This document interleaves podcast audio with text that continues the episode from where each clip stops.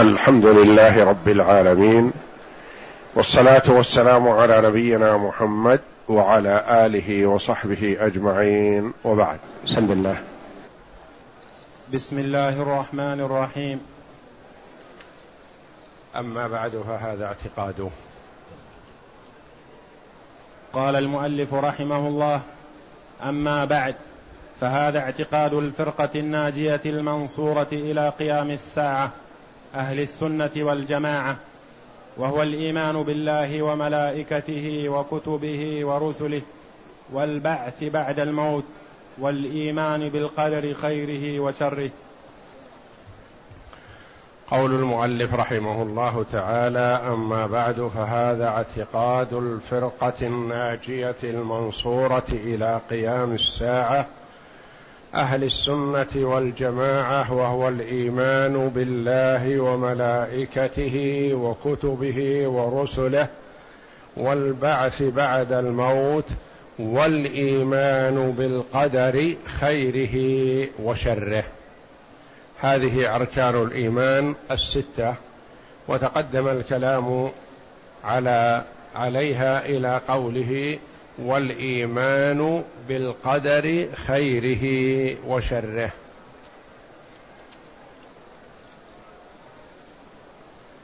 والقدر هو قدر مصدر، بمعنى فعله قدرت بفتح الدال والتخفيف، بمعنى أحط وعلمت. والإيمان بالقدر خيره وشره، وهو الإيمان بأن الله جل وعلا عالم عدد الخلق وأفعالهم، ومن يدخل الجنة منهم ومن يدخل النار منهم قبل أن يخلقهم، لأن علمه جل وعلا أحاط بكل شيء، وعلمه جل وعلا ليس متجددا جديدا نشأ عن جهل كعلم المخلوق، يجهل الشيء ثم يتعلمه فيعلمه. أما الله جل وعلا فعلمه أزلي،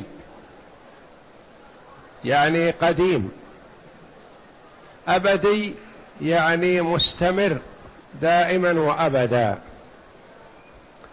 قديم في الأزل بلا بداية،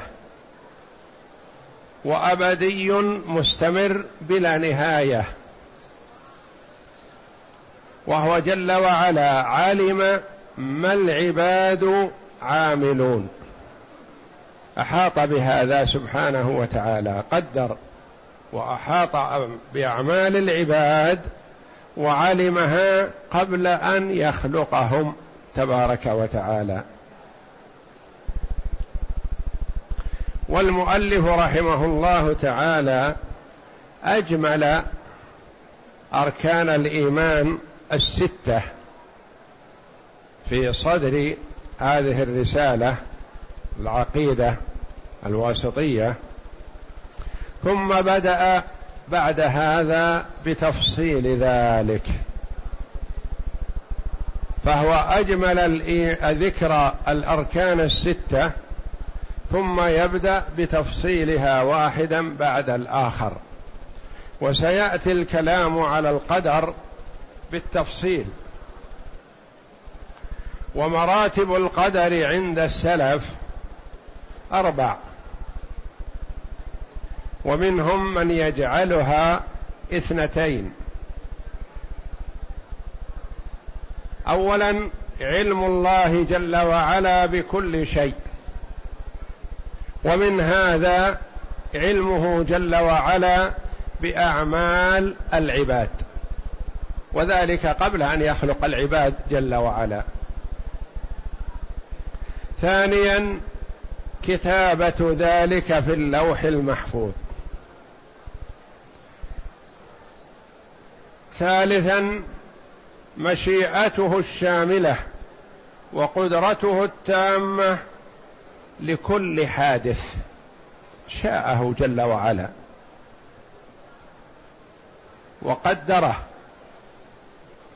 رابعا إيجاد الله لكل المخلوقات وأنه وحده الخالق وما سواه مخلوق.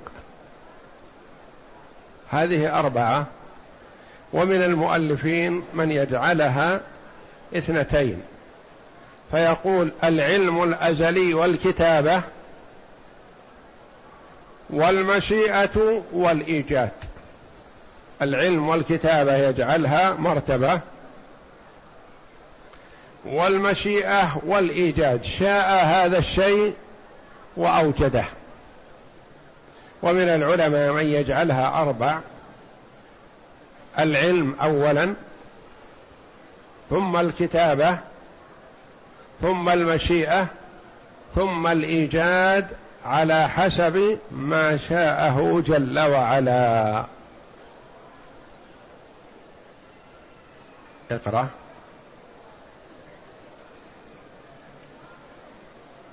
وأما القدر فهو في الأصل مصدر، تقول قدرت الشيء بفتح الدال وتخفيفها، أقدره بكسرها قدرا إذا أحط بمقداره. والمراد به في لسان الشرع أن الله عز وجل علم مقادير الأشياء وأزمانها أزلا، ثم أوجدها بقدرته ومشيئته على وفق. والمراد به، هذا تعريفه شرعا، والمراد به في لسان الشرع يعني في التعريف الشرعي أن الله عز وجل علم مقادير الأشياء، علم مقادير الأشياء كلها،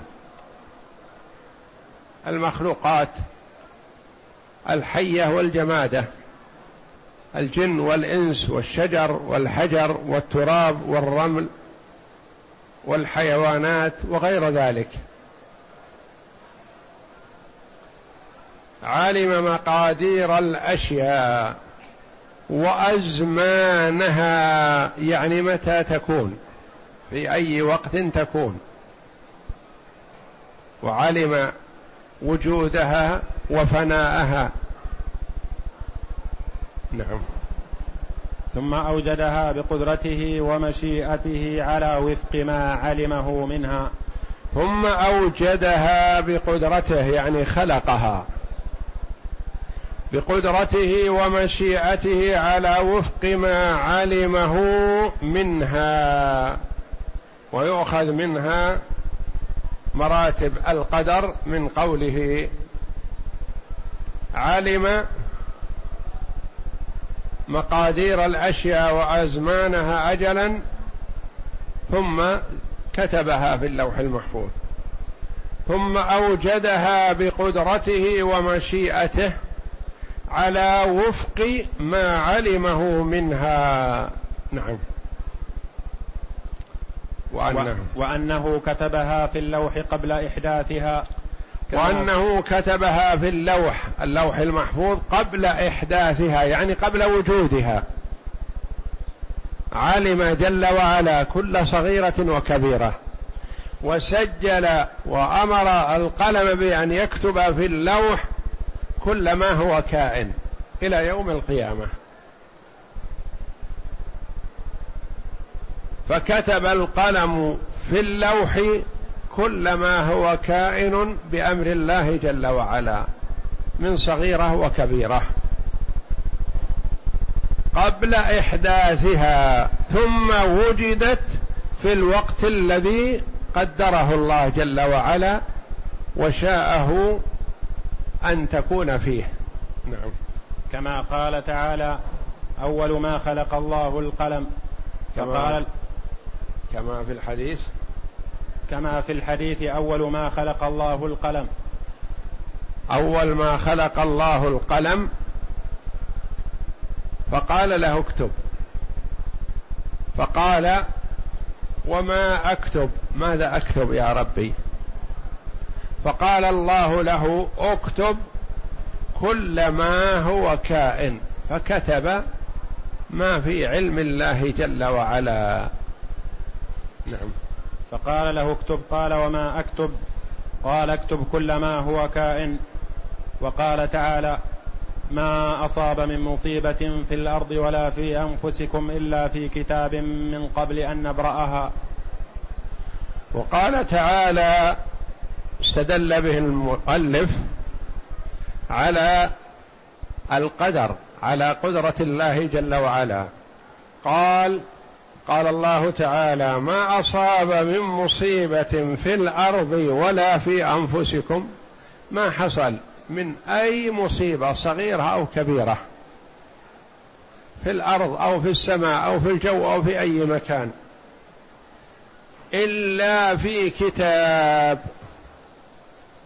هذه التي تحصل مكتوبة في الأزل بأنه تحصل يوم كذا وفي وقت كذا، إلا في كتاب يعني مكتوبة في كتاب من قبل أن نبرأها، من قبل أن نوجدها، قدرها الله جل وعلا وكتبها في اللوح المحفوظ قبل وجودها، ثم وجدت على حسب ما قدره الله جل وعلا، لا زيادة ولا نقص ولا تقديم ولا تأخير.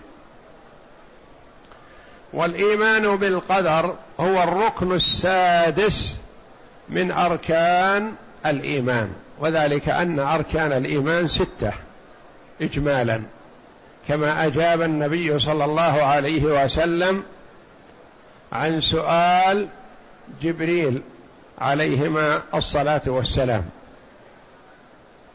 قال ما الإيمان؟ قال أن تؤمن بالله وملائكته وكتبه ورسله والبعث بعد الموت والإيمان بالقدر خيره وشره، هذا هو السادس.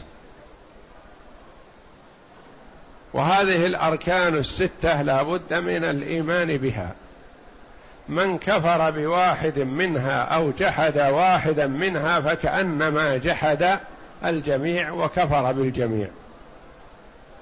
فهي أركان، والركن هو جزء الشيء، جزء الشيء أو الماهية، جزء الماهية يعني الركن الأعظم، الجانب الأعظم من جوانب الشيء.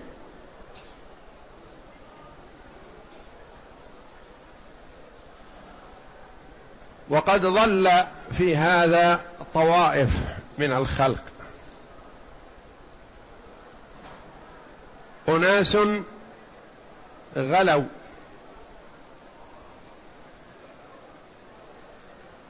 في الإثبات فنفوا اختيار العبد مطلقا، وقالوا العبد مجبر والأفعال كلها الله فعلها والعبد لا اختيار له، وهذا غير صحيح. وطائفة أخرى قالت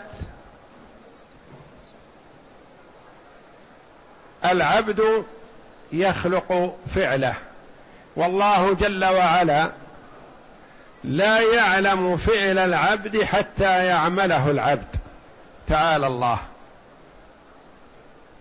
فقصروا علم الله جل وعلا على الموجود، قالوا لا يعلم الله عن فعل العبد ولم يقدره، وإنما العبد هو الذي فعله، ثم الله جل وعلا علمه بعد ذلك ويعاقبه عليه أو يثيبه عليه.